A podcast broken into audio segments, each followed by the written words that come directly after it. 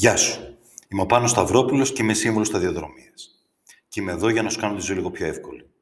Το μόνο που έχεις να κάνεις είναι να μου στείλεις ένα mail στο info παπάκι ή ένα μήνυμα στο κανάλι μας στο YouTube και εγώ θα σου απαντήσω στο επόμενο podcast.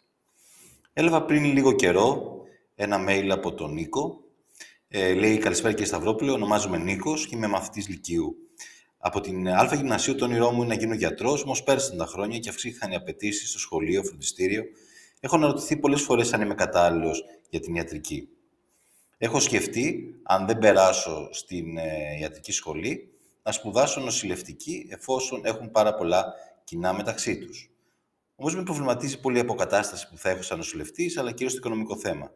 Δεν μου συμβουλεύατε να ξαναδώσω δεύτερη φορά για ιατρική ή να περάσω εν τέλει νοσηλευτική. Σας ευχαριστώ εκ των προτέρων. Νίκο μου, ε, είσαι μαθητής ε, της Αλφα Λυκείου, όπως μου γράφεις. Ε, είναι πολύ νωρίς για να έχεις αυτό τον προβληματισμό. Καταλαβαίνω τι συμβαίνει.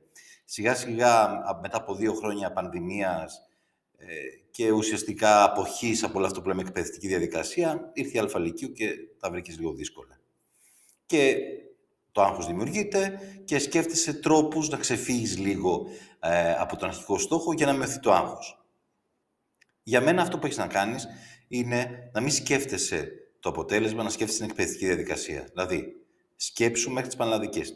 Τι μπορείς να κάνεις καλύτερο; Να διαβάσεις όσο μπορείς περισσότερο. Σωστή διαχείριση χρόνου, έχοντας πάντα το στόχο σε εκεί πρέπει να τον έχεις και πας και δίνεις. Και μετά βλέπεις τα αποτελέσματα και κρίνεις.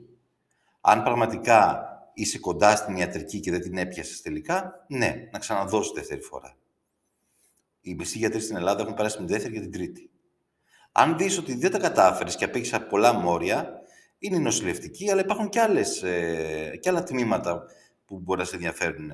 Δηλαδή η διαιτολογία, εργοθεραπεία, ε, η φυσικοθεραπεία, ε, που μπορεί να έχεις το δικό σου ε, γραφείο, να δέχεσαι τους πελάτες όπως και ένας γιατρός, έχεις αντικείμενο το σώμα του ανθρώπου, τον τρόπο που λειτουργεί, την υγεία του. Άρα, μην ψάχνεις από τώρα έτσι έναν τρόπο λίγο να διαφύγεις ε, από αυτό που σε περιμένει. Αντιμετώπισε το, διάβασε. Κάθε μέρα είναι μια μέρα που σε, σε πάει πιο κοντά στο στόχο σου. Θα υπάρξουν μέρες που θα πάνε χαμένες. Όλοι το έχουμε πάθει αυτό. Από την επόμενη ξεκινάμε πάλι την προσπάθειά μας.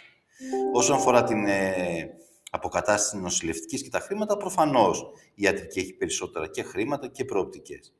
Και η νοσηλευτική έχει προοπτικές στο μέλλον, δείχνουν οι έρευνες, τόσο σε ιδιωτικό τομέα, σε ιδιωτικά νοσοκομεία όσο και σε δημόσια.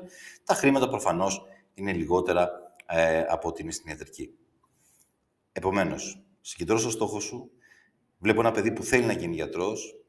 Μην τσιμπάς, θα το πω έτσι, στις δυσκολίες που αντιμετωπίζεις τώρα. Θα πάνε όλα μια χαρά Διάβασε όπως πρέπει να διαβάσεις και όταν φτάσει η ώρα βλέπεις τι θα κάνεις. Καλή συνέχεια.